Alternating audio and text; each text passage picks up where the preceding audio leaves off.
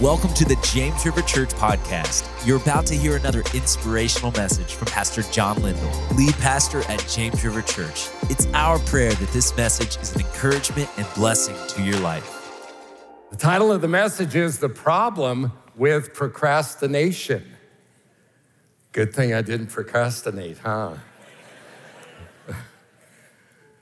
With C.S. Lewis, who imagined a scene where Satan and his demons were having a discussion.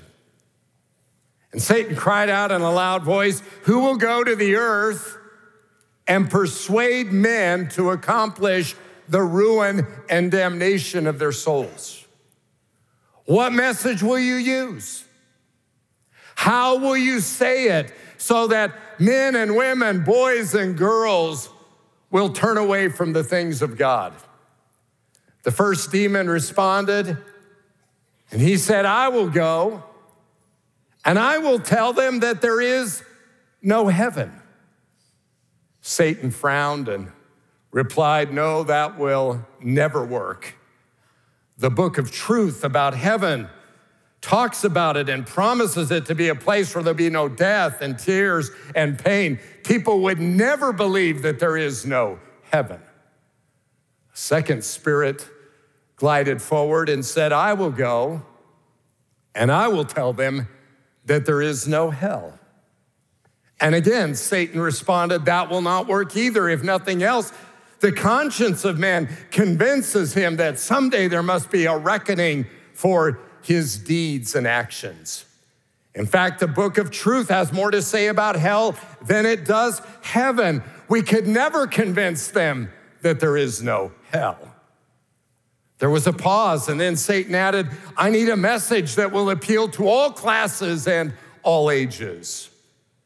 Just then, another dark spirit glided forward and said, I have the answer, and I will go for you.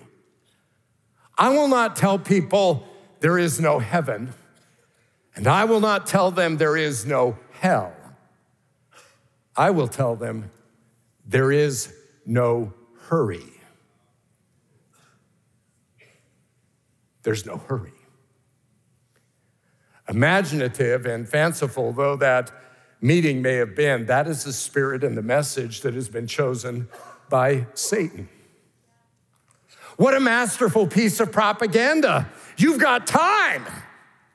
You don't have to do it today. You've got another day, another service, another opportunity. You can deal with that later. Tomorrow you can do it. There's no hurry. There's a word for people who have the habit of putting things off. It's a word called procrastination. And we procrastinate in a variety of ways. We have projects around the house, we put them off. I'm sure it must have been a wife who said, when a man does a household job, he goes through three stages contemplating how it will be done, contemplating when it will be done, and contemplating. we procrastinate about all kinds of things returning emails, paying bills, dealing with conflict. One person wrote, Procrastination is my sin. It brings me not but sorrow. I know that I should stop it. In fact, I will tomorrow. But of all the areas we are most prone to procrastinate, the one area where people most often procrastinate is the area of their spiritual life. Honestly, and I don't say this with any animosity, but simply to encourage you to think about it, there are some of you here today, and you are no different than you were two years ago. You've heard two years of truth, and you've done nothing with it. Some of you have heard two years of testimonies. I mean, the tithing testimonies, we don't make them up, they are real. You've heard two years worth of testimonies, over a hundred testimonies of people who have experienced the joy and the blessing of tithing, but it's never changed how you handle your finances. Some of you, for two years, five years, 10 years, have heard about the prayer meeting, have heard what happens. And I mean, again, Wednesday, we had an amazing prayer meeting, and yet you still have yet to commit to prayer or to see your prayer life change. Others have heard about Grow Track, about the fact that we're created on purpose with a purpose, and yet still you've not jumped in and still you're not serving. And it would change your life. And others this morning have heard one invitation after another from some of the greatest communicators on the face of the earth.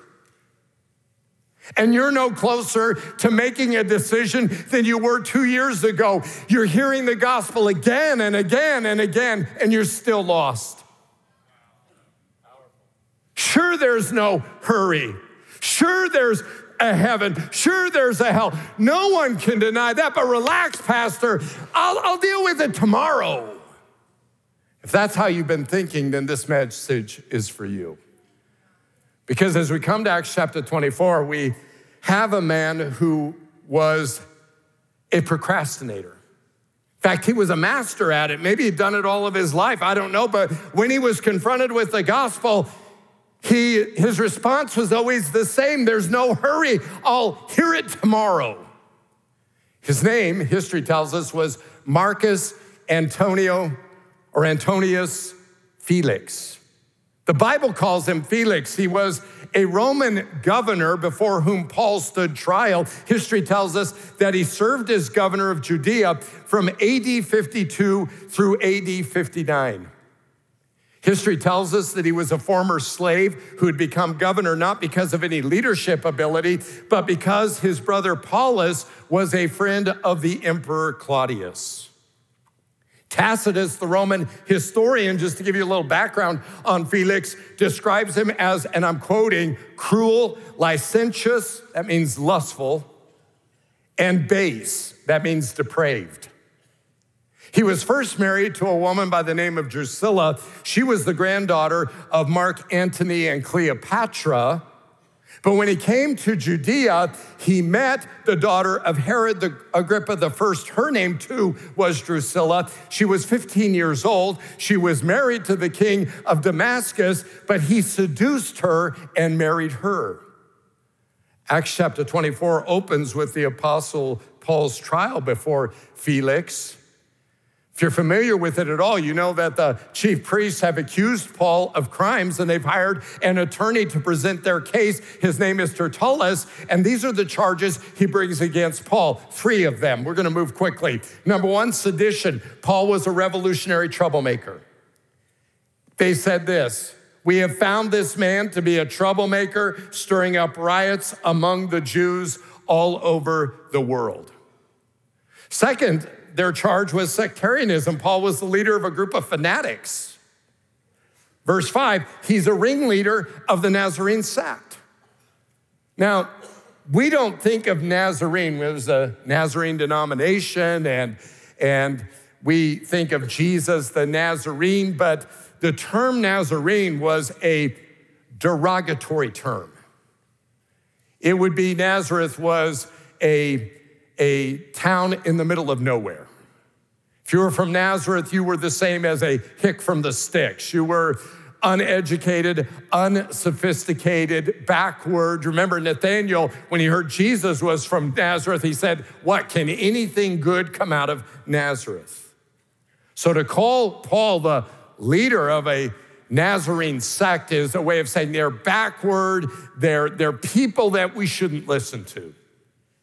The third charge was sacrilege that he had desecrated the temple. And he even tried to desecrate the temple, so we seized him. And Paul's going to answer the charges in two ways. Number one, he's going to say, I didn't have time to make trouble. You can easily verify no more than 12 days ago, I went up to Jerusalem to worship. And the second charge is this I'm not a cult leader, but I do serve God. So he says, I didn't have time to start a revolution. I only had 12 days, and that's not long enough to start a revolution. And then he says, I'm not a cult leader, but I worship the God of our fathers as a follower of the way, which they call a sect. And what I want you to notice is he doesn't even try to explain to Governor Felix anything about the way, which is interesting. The reason why is because we learn later in the chapter in verse 22 then Felix, who was well acquainted with the way, how? His wife is Jewish. He knows about it. He's, he lives in Caesarea. That's the same city where Philip the evangelist lives. He's heard the gospel, he's heard about Jesus. He heard that he did miracles. He's heard about the message. He's heard about Jesus being raised from the dead. So Felix is very familiar with everything. Paul doesn't have to explain anything because he knows he is so familiar. In verse 16, Paul says something that we looked at a few weeks ago. So I strive always to keep my conscience clear before God and man. And here's Felix, and he's sitting there listening, and he doesn't have much to say because his conscience isn't clear because he's living with a woman who's another man's wife whom he seduced, and she's his second of three wives. So Felix sits there and his conscience is on fire as he listens to this blameless apostle. And the question that faces him now is not only what are you going to do with Paul, but what are you going to do about the gospel? What are you going to do with Jesus? Felix, you've heard the truth. You're well acquainted with the way. So, what are you going to do about it? Furthermore, Felix knows that the Jewish leaders have lied. They know, he knows that they have no witnesses. He knows it's a theological issue, not a civil issue, so it isn't even under his jurisdiction. And yet, at the same time, he knows if he lets Paul go, the Jews will be angry. And angry Jews could start a riot, and riots could incur the disfavor of Rome. Yet, on the other hand, he can't just execute Paul because Paul's a Roman citizen. If Paul hadn't been a Roman citizen, he might have executed him. But Roman citizens have rights, and if Felix denies those rights, he'll be in trouble with Rome again. So he did what a lot of people do when they're faced with a difficult situation he procrastinated. Look at it in verse 22. Then Felix, who was well acquainted with the way, and it's called the way, that was what the, the Christian message was called early on. Today there's a cult called the Way International, but unrelated. So uh, adjourned the proceedings, and when Lysias, the commander, comes, he said, I will decide your case. And I want to say, wait a minute. What do you mean when Lysias comes? He's already written you a letter. We know that from chapter 23. You don't need more information. Look what it says in verse 23 he ordered the centurion to keep Paul under guard but to give him some freedom and permit his friends to take care of his needs. That's a guilty judge's way of calming his conscience without clearing it. Paul, you're under arrest, but guys, go easy on him. Take it easy on him. Verse 24. Several days later, Felix came with his wife Drusilla, who was a Jewess. He sent for Paul and listened to him as he spoke about faith in Christ Jesus. The Western text, which is an early manuscript in the Bible, it's from Antioch, tells us that it was Drusilla who wanted to see Paul. You know how those things go, don't you? You know, you're in bed, it's late at night, ready to fall asleep, and all of a sudden, your wife says, or it could be your husband says, Hey, Felix, I heard. Felix says, um, honey, it's late. Let's go to, let's, let me go to sleep. Felix, that, that Paulie makes me uneasy. Do you think we could see him? Yeah, sure, anything, just so we can go to sleep. That's what you have in verses 24 and 25. Several days later, Felix came with his wife Drusilla, who was a Jewess, he sent for Paul and listened to him as he spoke about faith in Christ Jesus. What is Paul going to talk to this Roman governor about? I want you to think about this. He's very direct. He doesn't give him five ways to have a better self esteem. He doesn't give him a message on marriage. He talks to him about Christ. Because until Christ is in the proper place in our life, nothing else really will help us. He talked to them about Christ because Christ is what they needed. Look at it in verse 25 as Paul discoursed on righteousness because they didn't have any and self control because they didn't exercise it, and the judgment to come because they were going to face it. Paul is saying, Felix, there is a heaven, there is a hell, there is a coming judgment. You've heard the truth for nine years. Felix, judgment is coming. Do you know how Felix responded? Verse 25 Felix was afraid. It's two words in the Greek. It's a form of phobia, but the other word means he was actually shaking. It shuddered him, it scared him. Paul got to him. He understood exactly what Paul was saying. But watch what he says. That's enough for now. You may leave. I'll hear you later. He did what he always does. Verse 25 When I find it convenient, I'll send for you. I'll deal with it tomorrow. Get out of here, Paul. And you know, you might think, well, that's the last time he hears Paul. Wrong. For the next two years, he hears Paul. Look at it. Verse 26. At the same time, he was hoping Paul would offer him a bribe. So he sent for him frequently and talked with him. And when two years had passed, can you believe it? For two years, this governor hears the most anointed preacher in the history of the church, one of the most. Yet there's no record of him ever responding to the truth that he heard over and over and over again. All he could think about was money. He was hoping maybe he could get a bribe, that somebody would pay him money to set Paul free. Money was all that he cared about. You say, what happened to Felix? Well, historians tell us that riots did occur and Felix was recalled to Rome. But I wonder if he was ever frightened again. You see, what happens is the more a person fails to act on the prompting of the Holy Spirit, the more they actually believe there is no hurry. I'll close with two observations. The first is delay dulls the sword of the Spirit.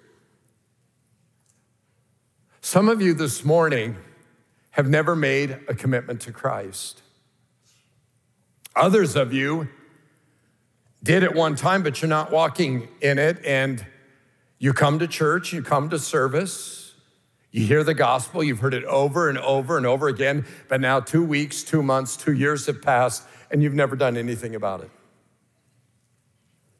It's always, I'll do it later.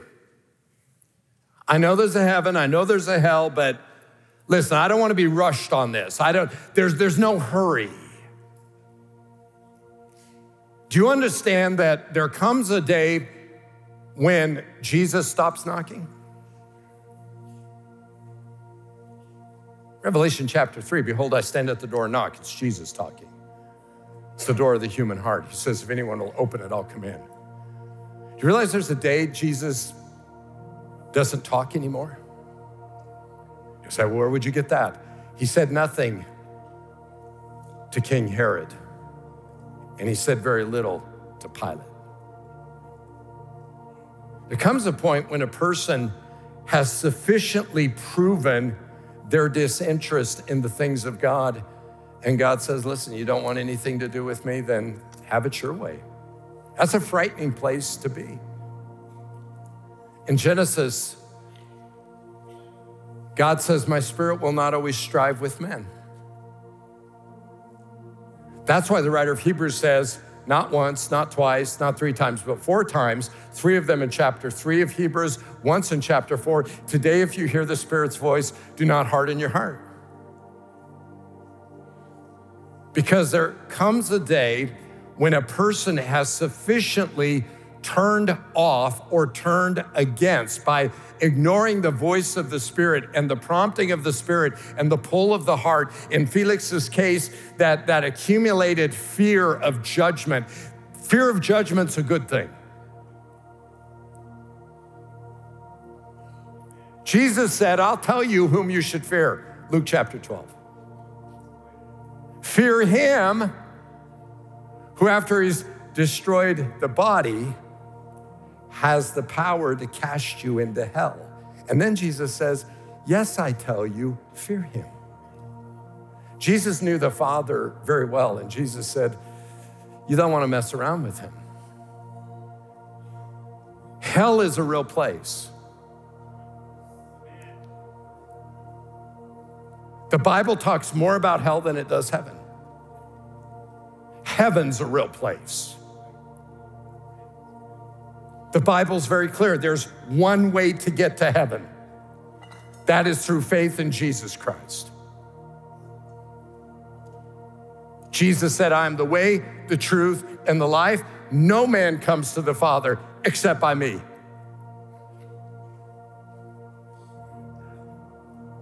Have you given your heart to Jesus? If not, why not? How many more times will you have to hear the message? How many more different expositions of scripture will you have to hear before you, you respond? Here's the problem delay dulls the edge of the sword of the Spirit.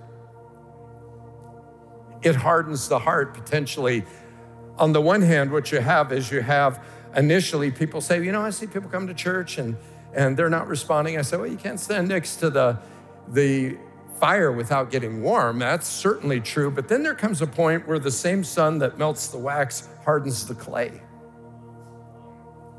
Where eventually there becomes a, a hardening because people become immunized, if you will. They've been exposed to enough of the gospel that now it's as if they've been inoculated against the gospel and they don't feel conviction and they don't feel any kind of fear and they don't feel any kind of urgency. Listen, the Bible the Bible declares an urgency about the decision to receive Christ. In Second Corinthians it says chapter 7, today is the day of salvation. Now is the appointed hour. It, it's very clear about judgment. It's appointed, the writer of Hebrews says, it's appointed unto man once to die, and after that, the judgment. And the Bible even tells us what that's gonna look like. Jesus talked about the judgment. He said, I tell you the truth, Matthew chapter 12. On that day, men will give an account of every idle word they've spoken. You say, How could that be? It's all written down. John says in Revelation chapter 20, I saw a great white throne and him who sat on it. And earth and sky fled from his presence. You say, What's that? It's the uncreation of the universe in an instant. And the Death and hell gave up the dead that were in them, and the sea gave up the dead that were in them. And the rich and the poor, and the small and the great were gathered before the throne. These are people who didn't give their heart to Jesus. It says, and the books were opened. And everyone was judged according to what they had done, as was recorded in the books. Nobody will go to hell saying, I don't know how I got here. Or I don't think that's fair. No, it'll be, no, you did this, you did this, you did this, you did this, you did this. Can you imagine? Every idle word, every sinful deed, every sinful thought declared openly. You'll know exactly. And then it says, and if any man's name was not found written in the book of life. It's almost like God says, wait, this is the rap sheet, it's long, but let me just make sure. Was there ever a time they gave their heart to Christ And the book of life is a book that is mentioned repeatedly in the Bible. And the book of life is where your name is written when you give your heart to Jesus Christ. It's written down. And when your name is not written in the book, you're not getting into heaven, period. And if any man's name was not found in the book of life, he was cast into the lake of fire, which is the second death. And by second death, it doesn't mean annihilation, it means eternal damnation and torment. You said, I didn't want to live with God. I didn't want anything to do with God. I didn't want to give my heart to Him. I didn't want to do it. So that was your decision in this life. And what we do in this life determines what happens in the next, straight up. This is the Bible, and it is all over the Bible. This is why Jesus said, I tell you the truth, unless a man is born again, he cannot enter the kingdom of heaven. Then he says a few verses later, you, I tell you the truth, you must be born again. You have to. Do you understand that urgency? Do you understand that nobody's good works is going to get them into heaven? I don't care how nice a person you are, be a lot of really nice people in hell. God offers a free gift of salvation. Will you accept it? Will you receive it? Will you say, I want it? Here's what happens second, delay fogs our mind with lesser issues. Do you see what happened to Felix? He got interested in making money because there's always something that grabs our attention. For two years, he hears Paul speak the gospel and here's one great truth after another, but he never let it change his life. He never acted on it. Instead, he got caught up with lesser issues. Delaying your decision does that. I mean, and here's the way it works. Well, I wonder what people would think. What? You're worried about what people think. What are you, what are you going to do when you stand before the one whose eyes burn with fire? You will not care at all what people think. You will care about what one person thinks, his his eyes, his mind, what he thinks. You'll care about that then. I, I, listen, I'm, I'm just simply saying this is true. And I fail you as a pastor if I don't tell you about this. You must know. He loves you so much. He loves you so much that he sent his son Jesus to die for your sin and my sin. Here's what happens in Colossians chapter 2 it says that at the cross, when you put your faith in Him, it's as if that whole rap sheet, you know, all the things you ever did, it's nailed to the cross and the blood washes the slate white as snow. Every charge, every accusation, everything you ever did that was sinful, that could have sent you to hell, gone. Gone washed, your record clean. That's what happens at the cross. But it only happens when a person makes a decision to give their heart to Christ, when a person says, I'm gonna rededicate my life. The Bible is very, very clear. Whosoever shall call upon the name of the Lord, Romans 10 13, shall be saved. There's no other name under heaven given among men, Acts 4:12, whereby they must be saved. No other name. The Bible's true. I'm telling you it's true. And I don't know when your last day is going to be, and neither do you. Debbie and I were talking this morning about the motorcyclists down by Aurora that were killed a drunk driver, 52 year old woman, ran right into them head on, a group of eight cyclists. You don't, if you'd ask them, what, what are, what's today gonna look like for you? What are, what are 10 eventualities? I doubt being hit head on by a drunk driver would have been one of them. Middle of the day. You see, the fact of the matter is, nobody knows. And I say this because it's true, not for effect. For some of you, this may very well be the last time you hear the gospel. You're not guaranteed tomorrow. You're not guaranteed next week, next month, next year. You don't know that. I don't know that. Nobody knows. That's why the Bible says today is the day of salvation. There'll come a day when there's not tomorrow, and your chances will be gone. If you don't know Jesus, it is the single most important, pressing issue that you need to deal with today and not procrastinate by putting it off tomorrow.